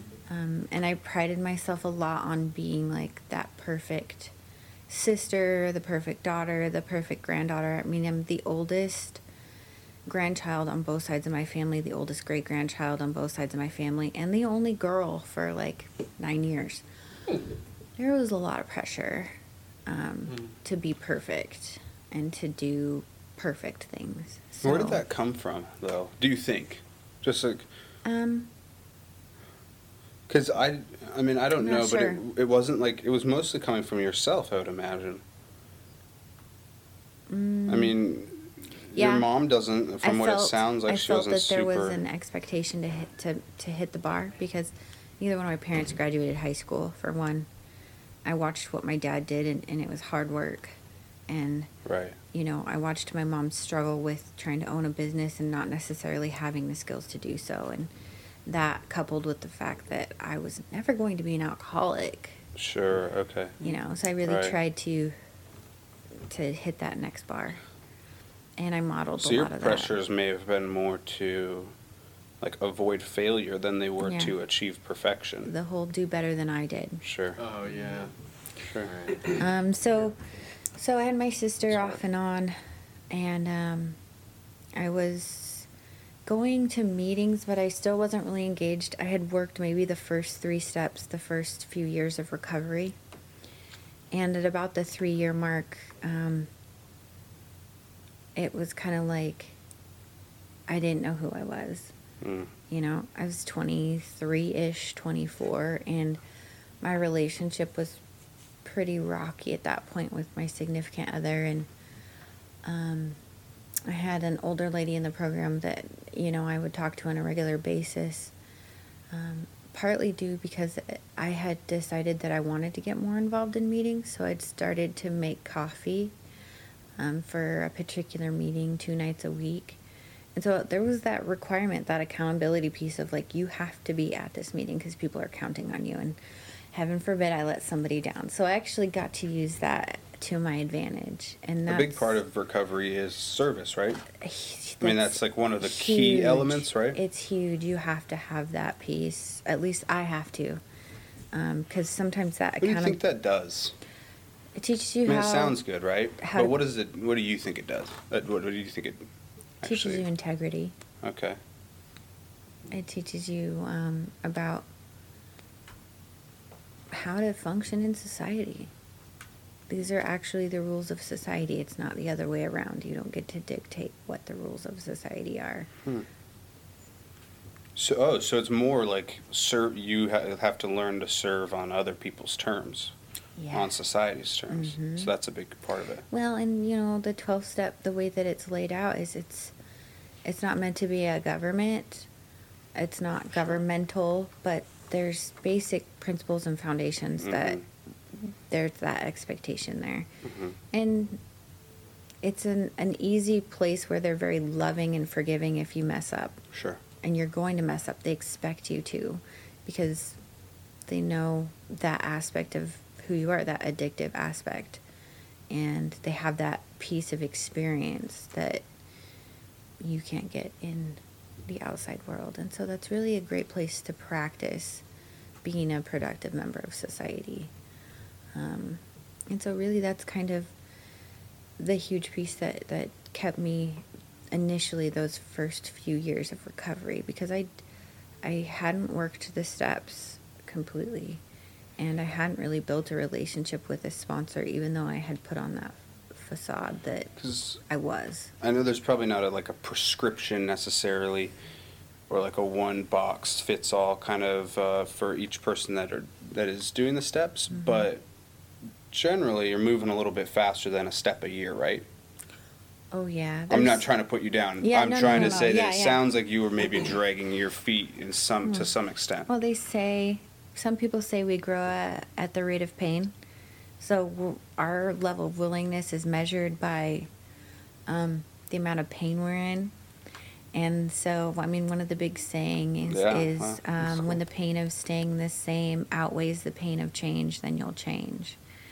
And I, life wasn't painful enough. Sure. I, I was coasting. hmm So when it became painful enough, um, Hmm. things shifted. Um, I just I had made yet again another decision that I needed to go a step further and actually take it more seriously than I had before. So another layer of my recovery had been unraveled per se. Do you think there could have been another way beside, you know, it's like having your back against the wall, right? So I tried that. I tried that. I was like, I'm gonna prove you guys wrong. You don't have to just grow with the rate of pain. Mm-hmm. And so um, I did a, a, a step, and um, as I worked that step, I realized that I was actually in a lot of pain. Mm. And I was like, right, right, right. even Yeah. though, you know, my life, I don't feel that my life is unmanageable when I actually start to apply the principles of the step or the s- principles of the steps, I do realize that there's still more more things that don't quite sit right with my life. And um, So it wasn't Yeah. just like coasting, it was also kind of ignoring what reality was, and then when you work through the step, you're like, oh, wait, this actually does kind of suck. Like, well, and on some level, we all ignore reality. oh, definitely. No, I'm, I'm not saying that I don't. Yeah. I, I totally Right, understand that. sure. but- Yeah. The difference is, is that I see is as I don't want to grow up. I Yeah. never figured out how to grow up. And so I'm constantly at every phase essentially stomping my fists on the high chair going, this isn't fair. hmm How come I have to do this and no one else does? hmm It's like, well, they kind of have a blueprint already for life, and you are a really slow learner at this. So, you know, um, yeah. So three years into that, that's that's kind of where I was at at that point. Um, I was still working at the hospital as a CNA. Um, I had started college. I was going to college full time to go to school for nursing, and I had applied for the nursing program, and I, I had applied for that darn program like four times, four years in a row. It's competitive. It's hard. I could not get in, Mhm. and so I, you know, and I spent so much time basing my self worth on advancement in jobs, and so that was a huge hurdle I had to uh, look at. That you know maybe this just wasn't what I was supposed to be doing, and um, I got married at that point. So your relationship that was rocky Mm. maybe wasn't as rocky, or were you thinking if I get married, this will smooth things out? Um, no, it was Which I don't think is uncommon. It's not uncommon, but I mean, we didn't have kids or anything. So I think I think that was a piece of it was I think that getting married and like actually solidifying that I wasn't going anywhere because I was the one that was super flighty. Oh, okay. That makes sense. Um, was really kind of how some of that spurred, but also the fact that like I married my best friend, quite literally, um, and I just kind of learned a little bit about this in class the other day. So, um, yeah, so I married my best friend, and it was really cool because it was like the first time people had actually showed up for me. Um, Oh, at your wedding. yeah, like my dad showed up. My sister was there. Everybody that I wanted to be there was that could be there was there. So that was really cool. That is cool. Yeah. Um, I've never been married. yeah. Yeah. I've been married twice to the same person. It's pretty cool. you had Um, two weddings? Yeah. We'll, talk- like- we'll, okay, we'll get there. okay. But um, basically, right, you know, right during that, that time point, that, that, that time, I also purchased my first home. So I was 24. I purchased my first home in my name only, Wow. um, just because of like some legality issues with credit. Anyways, Mhm. I was able to purchase Yeah, the home, so I get that. purchased it, and it was like I had this vision of just having this happy home, full of children, white picket fence, dream job. Mhm. You know, I had this illusion that, um, Health insurance. I mean, all those things like the American dream. Yeah. I mean, the house that I purchased, it was five bedrooms, three bathrooms, 2,500 square feet, wow. Balling. plenty of room for kids. Like, I always wanted to be a mom. Yeah. And, um, you know, I was still rocking and rolling with recovery, going to meetings um, three days a week. I had, at this point, of progressed through working all 12 steps, and I had started to sponsor women in the program. Um, So as you're taking on um, more responsibility, you know, sponsoring people, um, and really it seems like getting into the steps. What were some of the rewards, and what were some of like the, uh, I guess for lack of a better word, costs? You know, what were the costs of that? Hard, right? Yeah, so because we had such a big house and there was only one one and a half rooms that were occupied, eventually my sister got her own room like it was her room because she was there so much, you know. It was just second it was just second home. It's more like her first home though, really. Um I would we would open up our home to people in early recovery and let them come live with us. And I think in the 5 years that we did that, we probably had like 20 or 30 addicts, recovering addicts, come through and stay with us. Um, That had to have been hard very hard. because you got to maintain some pretty strict boundaries at times, right? talk about a learning And curve. they're getting pushed often, right? Yeah. Um, some of the mistakes I made was sponsoring women that lived with me. Sure. Um, what were some other mistakes? Not setting clear enough boundaries Mhm. with clear enough consequences. hmm That that's all learning stuff, and that really was super beneficial to my recovery. Um, not being so worried about what people thought about me.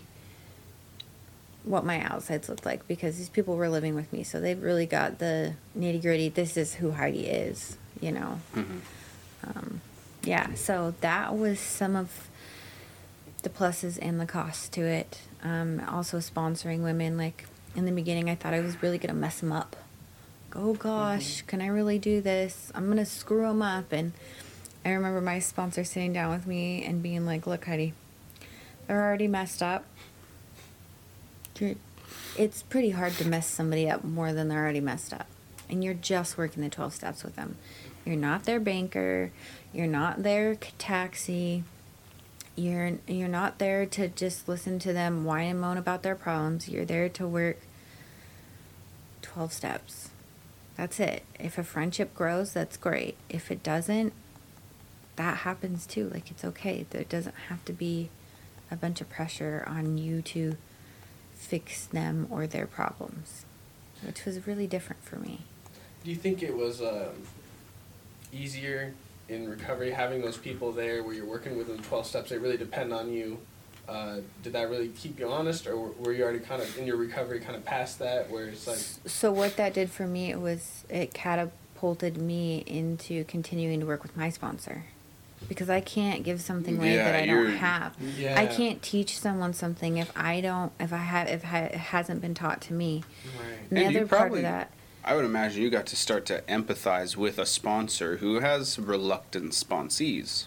Mm-hmm. Right, you're sponsoring someone and they're kind of reluctant, and you're getting frustrated. Yeah, you're like, and so I'm "Damn, this is how my sponsor- feels when Yeah. I'm dragging my I'm feet." right? my sponsor. and I'm like, what the heck do I do with this person? And she's like, listen. It's not your program. It's their program. Sure. What was it like for you? Did you do everything? Right. Did you do X, Y, and Z perfectly? I'm like, well, no. But you know, my expectations of others is it's a little bit much sometimes. So those are some of the things that really helped me. But I still wasn't super engaged. I mean, I was going to meetings, but I wasn't. It still wasn't really enough. So, a friend of mine had gone on a road trip because I did. I went on road trips with women in the program. We go to Anchorage and go to to, to visit other fellowships and things like that. It's kind of weird. I kind of feel like sometimes it sounds like churchy stuff. Sounds culty. It's not a cult. I'm not even gonna get into that. Um, A little like I'm just kidding. I no, I'm totally kidding. I actually uh, I took a social psych class and uh, looked up. Uh, was gonna write a paper on uh, like cults and everything, and really, like, there's a lot of like culty elements to a lot of things in life. You know, like just like uh, Uh, my prof said that he views like uh, cults like on a group level, kind of like how he views like mental illness on like an individual level. Like most people show some characteristics of some kind of like mental disorder on to some degree throughout their life. You know, like maybe they're a little mm-hmm. bit depressed at times, or maybe they're a little bit whatever. You know, whereas mm-hmm. some groups at times, you know, have some kind of like somewhere on the spectrum of like okay i'm getting some like pretty strong group vibes here really even but uh, like the word cult has just been like branded so much more outside of like what it maybe really Yeah. like is meant to you know portray um, i don't know so no uh, yeah. but I get what you're saying. You're like, oh, we're gonna go see this chapter Yeah. and this chapter. I mean, you guys, you are like you have a strong, like you're it's a strong group. You have Mm-hmm. similar beliefs and habits, some certain customs, almost some like rituals at times. I mean, in, in as much as like Sayings. you have, yeah, yeah. Mhm. So sure, I mean, there's some strong group vibes, but I mean. You don't have some like charismatic leader that wants you to donate all your money and move to the hills and Yeah. like And- drink some Kool Aid, right? Yeah. and that's, right. and that's why the service aspect is so important Right. because you have to not only work the 12 steps but you have to work what we call the 12 traditions then there's also the 12 concepts Hmm. i don't know if you guys if anyone has mentioned the 12 concepts Uh-uh, I don't think so. um, anyways so um, a friend of mine had, had said to me that, that she noticed that i was i gave off a lot of anxiety around groups of women just groups of people and it was true like i still super socially awkward um, you know being that really shy kid and you take the drugs away and I don't have that buffer anymore. Yeah. And I still haven't figured out how to get how to interact with Right, people. Like right. I'm not one of those I don't want to talk about the weather. I could care less about the weather. So what do you talk about? And I could only talk about recovery with one person for so long before I'm bored and I don't want to talk to you anymore. Maybe it sounds totally jerkish, but that's me. You should join CrossFit. Then you can get CrossFit friends and just talk about CrossFit the entire time. I think it means That's a cult too, bro. Anyways, so um so she had mentioned to me that maybe I should take on a a, a subcommittee position Hmm, okay. doing um, activities um, hosting and putting together events for the community down here. And i was like oh yeah i got some skills to do that. I mean i'm in college and you know i'm going for this associates of arts degree. I mean i can i can i can do some leadership stuff I for have sure. skills, yeah, i yeah. got skills I guess skills.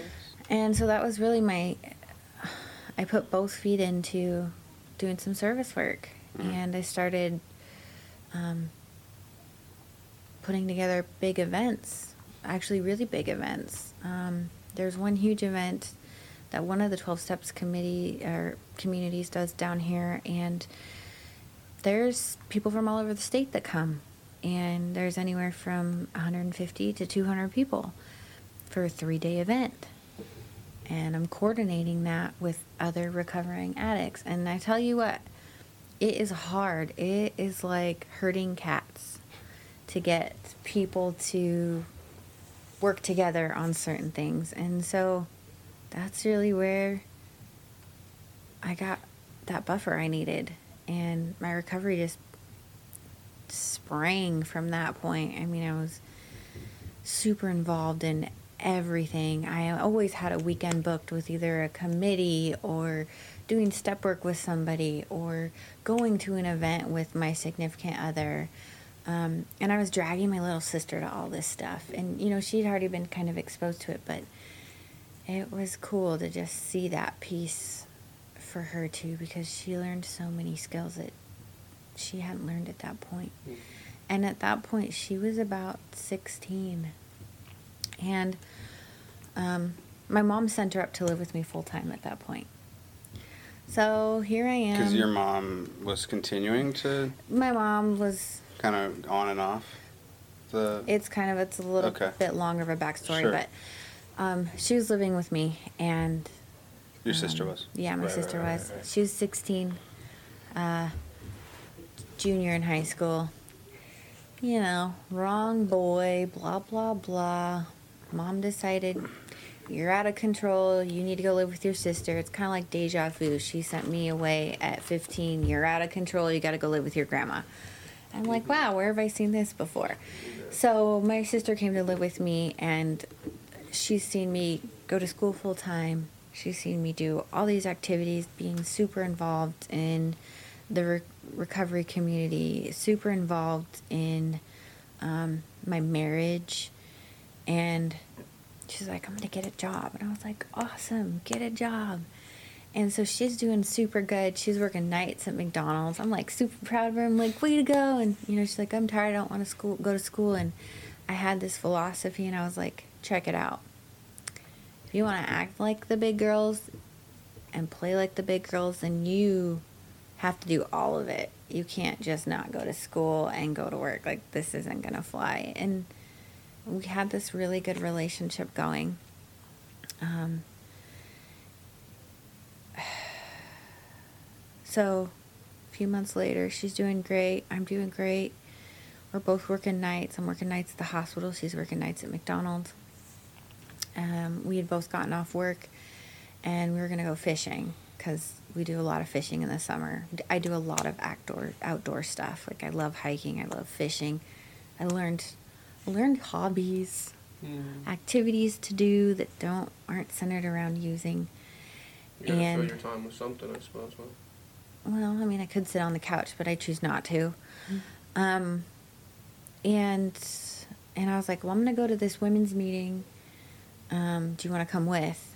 And then we'll just go fishing afterwards. We'll just throw everything in the trunk and we'll go. And she's like, no, no, I'll get my friend to pick me up and I'll, I'll meet you at the club and then we'll just go. And I was like, cool. Well, long story short, she was with some kid driving on the escape route to meet me and she was in a car accident. And um, it was super traumatic for her and for me because I came up on the scene. They life flighted her to Anchorage. Um, she shattered four of her vertebrae in her back, and we're talking about a girl who's a state championship dancer. Like she lived to dance. I mean, her calf muscles and her thigh muscles, holy buckets. That girl had some serious leg power. Um, you know, we would go running together, lots of cool stuff. She is a functioning quadriplegic now. So at 17 years old, she became paralyzed from the waist down. Um, that was really hard. Um, so she went to Oregon for a few months to do rehabilitation, and um, some people in the fellowship helped me remodel my house so that it was handicap accessible. And after about four months, she came back to live with me. And at the time, I was still going to school full time, still working full time, and now I'm caring for my little sister full time. Um, my wife and I had to get up every two hours to rotate her so that she would get bed sores a lot of things that you never imagined you'd have to do, I had to do. And um, looking back on it today, I'm really grateful for my recovery because I was able to do those things. And I, I, I feel that I got a lot of strength from watching her go through that, and she got a lot of strength watching me care for her. And um, she graduated high school it was intense. There was a lot of physical therapy, a lot of things that were really horrible. Um, so I was going to work caring for people. I was at home caring for people. I was going to school full time. I had no time for myself and I was drowning. I kept saying to my wife, I need a break. And she would just push it off. And she was like, oh you're fine you're fine and i'm like no i need a, i need a timeout i need a break i need a break and it was like no one was hearing me and i felt trapped and i got really suicidal and i ended up at providence Yeah. i was title 47 to providence at seven years clean Yeah. uh, finally hit that you know the 12 step program is awesome, but once again, that's just a symptom of my problem. I do have other issues that I need to deal with. And um, that's where I started seeking outside help. Um, there's a couple different resources I tried. The White Raven Center in Anchorage, if you've never heard of it, it's amazing for PTSD. It's alternative, it has helped me though. Um, I, uh, yeah, lots of stuff, lots of stuff with that, and um, the recovery community just embraced me and loved me, and they really taught me that it's okay to be human, and they they even you know teach that there's things that we need outside help for. Um, during that time right before my sister's accident, my grandfather had passed away, and I was his hospice nurse. So I went through grief with that also. So it was just like bam, bam, bam, bam. All this compounded grief. Um, all the compounded grief from being a CNA. I've seen hundreds of people pass away. You don't just push that away, you don't just brush that off. All these things have changed me. Um, and so now I grow from them instead of running from them. I was really afraid to touch on all that pain because I thought that it would kill me. Um, until I had no other choice. It was literally I kill myself or I get high, and I absolutely refused to get high. I was like, I will not get high. I would rather just go down on my own accord than allow drugs or alcohol to take me down. And so I walked through that pain. And um, yeah, uh, a year and a half ago, I was uh, okay. Just a little bit back up. Just to, during this whole time period, you know, I'm wanting that white picket fence and the kids to fill the home, and um, find out I can't have kids. And my wife doesn't want to have kids because, well, she's 10 years older than I am. And I'm like, I want freaking kids, man. Like, I want kids. I want to go through the whole thing, like being pregnant, all that stuff. Like, I'm stable enough. So, fertility treatment after fertility treatment, like, it was pretty horrific. My hair was falling out. Like, it was bad. Um, it That never happened. I tried fertility treatments for three years. Um, so all these things came to a head, and um, all of a sudden I get this phone call from my wife, and she's like, "My second cousin, you know, my aunt's dying, and she's caring for my second cousin, and my second cousin is six, and if we don't take her, she's gonna go into foster care." And I was like, "Oh hell no, we're taking her. She's ours." And within a week, she was on my doorstep the cutest little kid I've ever seen in my life. Um, and I just, I was like, oh, I'm your mom. That's it. And so it's been kind of an adjustment for her. And we've got to both work through our own grief because, you know, her primary mother figure passed away from cancer. And um, right after I got her, and about six months later, um, my father died of a massive heart attack at the age of 51. And that was just a little over a year ago. Um, at that point, he had been living in Nikiski, and my house was in Nikiski, so we really weren't that far apart. And that, that last year before he died, we spent a lot of time together, and I really got to build a relationship with him and he was just starting to get to know my daughter. Just starting to get to know her. Actually the day that he passed he took her on her first grandpa granddaughter date. They went and saw a wrinkle in time. They went to Oh, the movies. Wow. and my dad had dropped omira off my daughter off with me at the women's meeting. And i got a call 40 minutes later that the ambulance was at my dad's house and that he was being transported to the hospital. Um, I went back to the room when they were conducting CPR on him.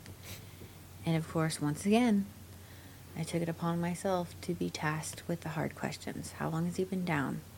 Have you had any sinus rhythm? Like all those questions that, you know, my family doesn't know. They're freaking clueless. No, no, no. I said, you need to stop CPR. You need to be done because it had been 20 minutes. I'm like, no, he, this is not what he wants. He wanted to go on his own terms and you need to stop. And, um, yeah, that happened a year ago, um, last Monday. Wow. Grief has been my biggest teacher, and no one gets out alive. Um, recovery has shown me how to be gentle with myself, how to be gentle with others, and really how to just cherish the life that I have. Um, and not take it for granted, and take care of myself and the people around me to the best of my ability. Um, the position I currently work now, I've had for the last three years, and um, I kind of just fell into my lap. Wasn't really expecting it, um, but I chose it because I wanted to help people. So, um, kind of where we're at today, really. Um, yeah. If you could, if you could go back um, and talk to yourself, maybe at the beginning of your recovery or at a key point, what do you think you would say? Like, what what kind of advice would you give yourself of like, hey, this will really help if you you know. Don't worry about what other people think. Hmm. Be gentle with yourself. Those are probably the two biggest things. Yeah. Don't be so serious and play more. Yeah. My kid has definitely taught me how to play. Like, we get down in the mud puddles. Like, I, I, I will put on some rubber boots. I got XtraTufs in my truck right now, and we will go play in a mud puddle. And It- yeah, Yeah. Is it just? I know you'd mentioned um, that kind of this process of um, growing up. Like you said, you kind of been fighting it. Like you don't want to grow up. Like you said, you were pounding on the high chair. No, I don't want to grow up. But is it the kind of play that you're experiencing now? Is it is it more wholesome in a way? Is it a different kind of play? Like not trying to avoid responsibility sort of play? exactly. Yeah, it's the childlike play. The, Mm.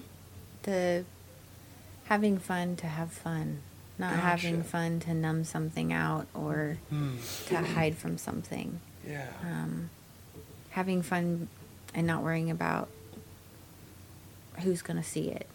yeah. So, yeah. And just kind of teaching my kid those things and realizing, trying to break that cycle um, of addiction because she's got it in her genes too. Mm. And um, that's probably my biggest fear today. It's like, oh man, if I can give you any coping tools right now, like I'm just gonna lay it on thick, and we're gonna have fun in the process. I mean, Hmm. she, yeah, she got in trouble the other day.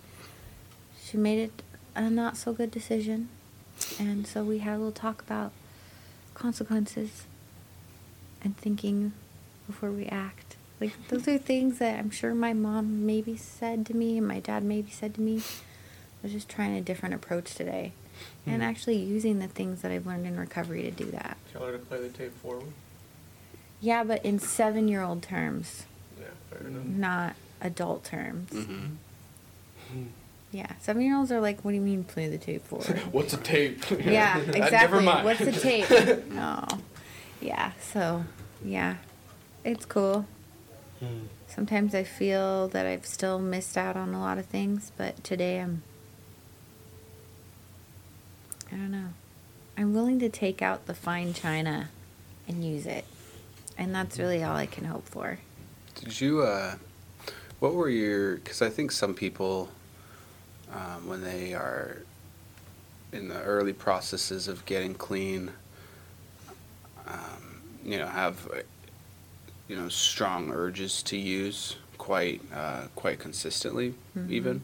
Um, and then, you know, I've heard like some people say, oh, those, those go away or those lessen. What have your, what have your experiences been with those types of urges?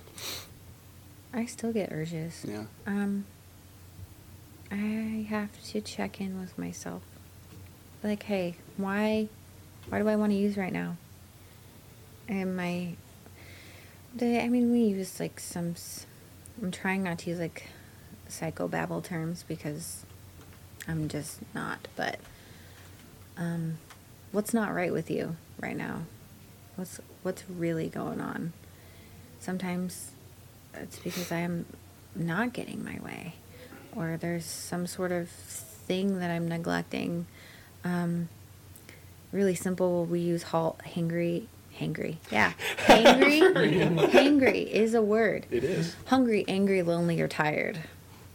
Right now, sitting here, I'm hungry and I'm tired. Mm-hmm. So I know, oh, and I'm going to be going to work after this. So I have to be gentle on myself and um, just be aware and use, I mean, I guess the, the coping tools I have today, like my toolbox, like I should just have a whole tool shed at this point.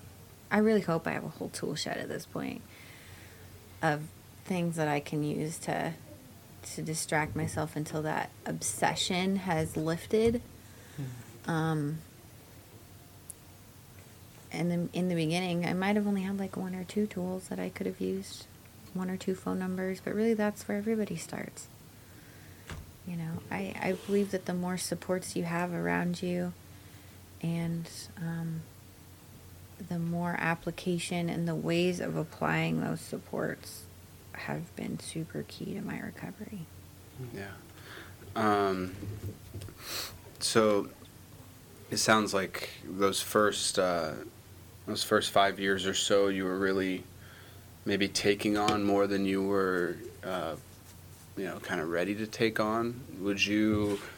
I- mean, I know each person's recovery is going to be a little bit differently, but would you maybe recommend to some people to just realize that they're still human?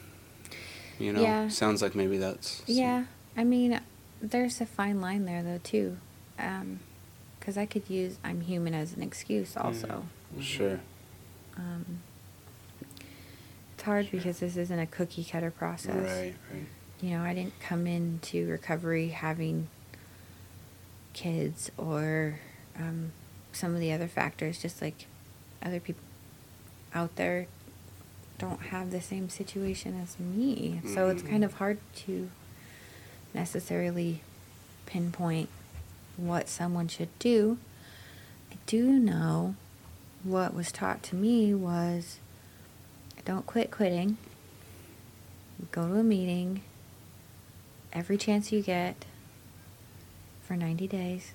90 meetings in 90 days because it takes the reason they say that is because it takes 90 days to form a habit like there's actually some serious thought behind that. It's not just fluff and puff for telling you this. Like it takes 90 days to form a habit. Plus you get in the routine of knowing where every meeting is at every point in time.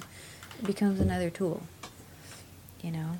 If if something horrible has just happened i can look at my watch and go oh there's a meeting down the street in 10 minutes i better get my butt there because i'm literally shaky right now so there's that there's get connected find somebody that has something that you want and um, be as honest as you can be open to learning new things and be willing to actually take action and do them because I can sit here all day and say that I want recovery, but I actually have to do recovery. Mhm. Wanting and doing are two very different things. Sure. And I mean, I through my story, I've shared that the doing part has definitely grown and changed. Because in the beginning, if I was to do now what I did in the beginning, I I don't believe that the do part would was enough. Mm. So, yeah. Well, Heidi, thank you so much for kind of sharing your story with us. Uh, it is uh, congrats on having 10 years now and getting kind of getting uh, getting it together pretty early, you know, 20 years old. That's uh, that's impressive really to I mean, I'm, I'm sure you're not the only one, but it doesn't seem to be the norm that somebody really gets it all together at that age. I know that it can't be, well, it was not easy. Um, I definitely don't have it all together. right, right. But and Sure. and I yeah, I just want to point out that life is lifey, and like that's like I said in the beginning that my addiction doesn't define who I am today. Mm, mm-hmm. I have way more facets to who I am Mm-hmm. because I do interact with more than just the recovery community today. Mm-hmm. So I mean, I I also do some nonprofit stuff. Mm-hmm. So yeah, just throwing that out.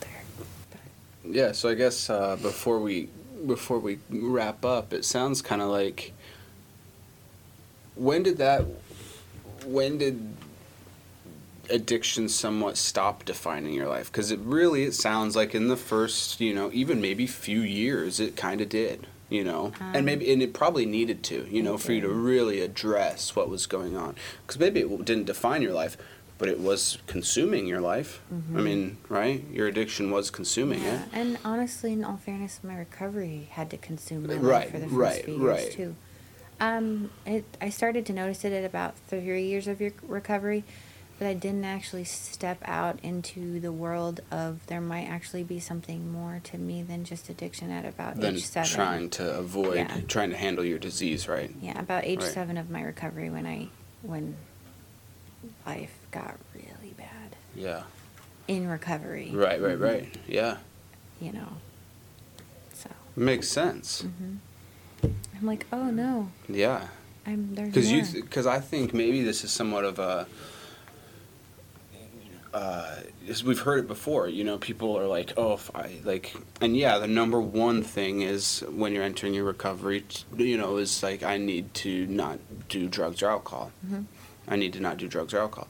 However, that that can't be the one and only thing one does. Because as we've heard before it was something like this this uh, it's like what do you do? What do you got when you uh, sober up a horse thief? You just have a sober horse thief? You know you got to learn to stop being a horse thief. Well- like you got to learn to live right? Right, and then that and that's actually a big part that's I believe some people miss is the twelve steps. Step six and seven are all about that. Learning to Are live, all, right? all about learning about your character defects. like, so now your what, right? shortcomings. Yeah, Yeah. yeah. What's actually freaking what are what's some things that you need to work on? sure mm-hmm.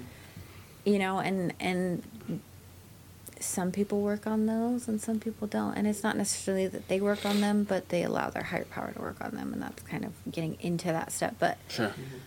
yeah that's where like this program separates like they say the boys from the men and the girls from the women. Like you're either going to grow or you're going to go.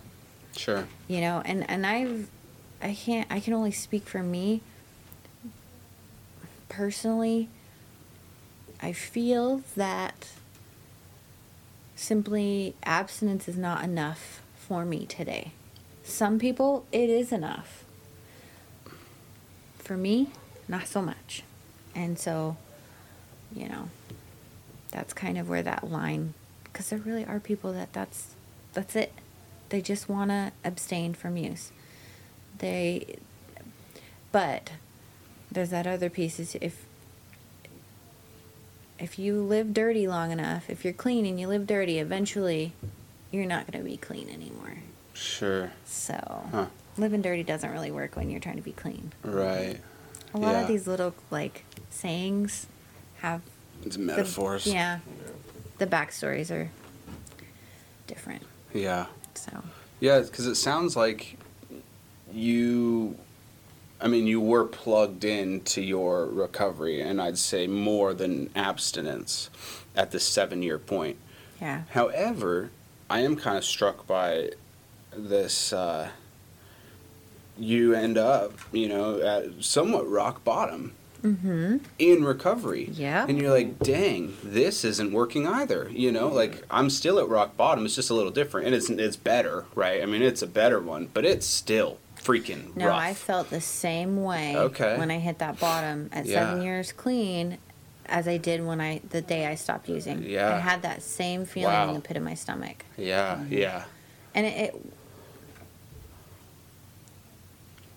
I attribute a lot of it to life and I attribute a lot of it to the fact that there were areas that I hadn't looked at. mm-hmm. And it was because I was afraid mm to look at them. yeah. I guess to continue with some kind of metaphor that may not really hold up necessarily, but you hit rock bottom before as a drunken horse thief.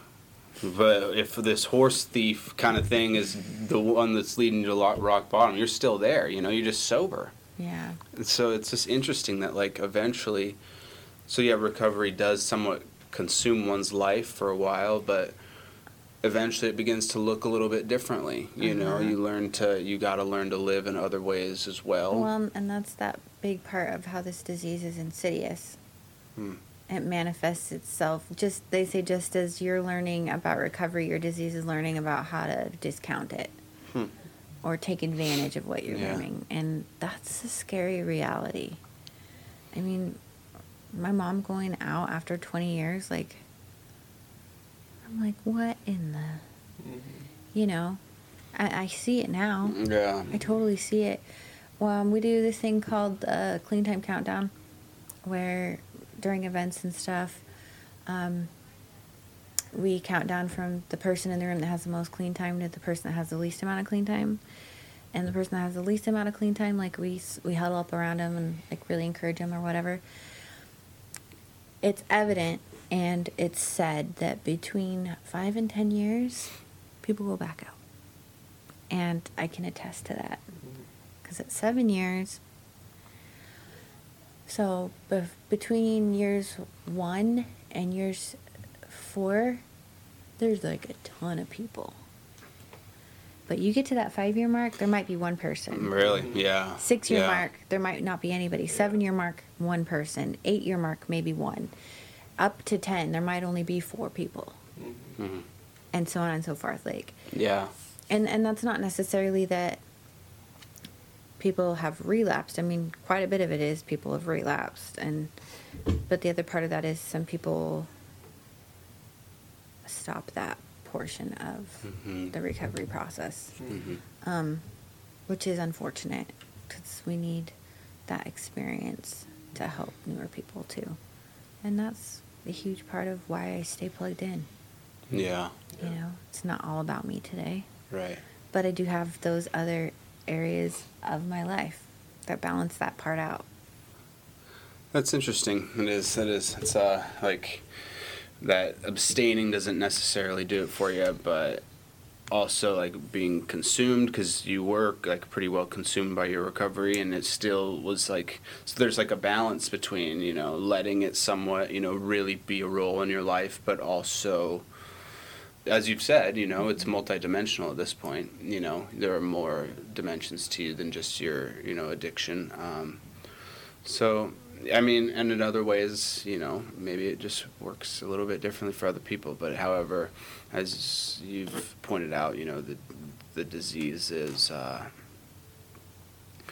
right when you think you maybe fully have it licked is when it's I'll is never. when it's a problem. So, um, yeah, interesting questions to uh, think about. Um, so thank you so much for sharing. You know, what's really been a a long road of recovery. You know, at this point, ten Thanks, guys. years. Um, so thank you so much. This is uh, Heidi's story. Um, here with uh, Eric and Aaron and Coburn. You and I for the Kenai.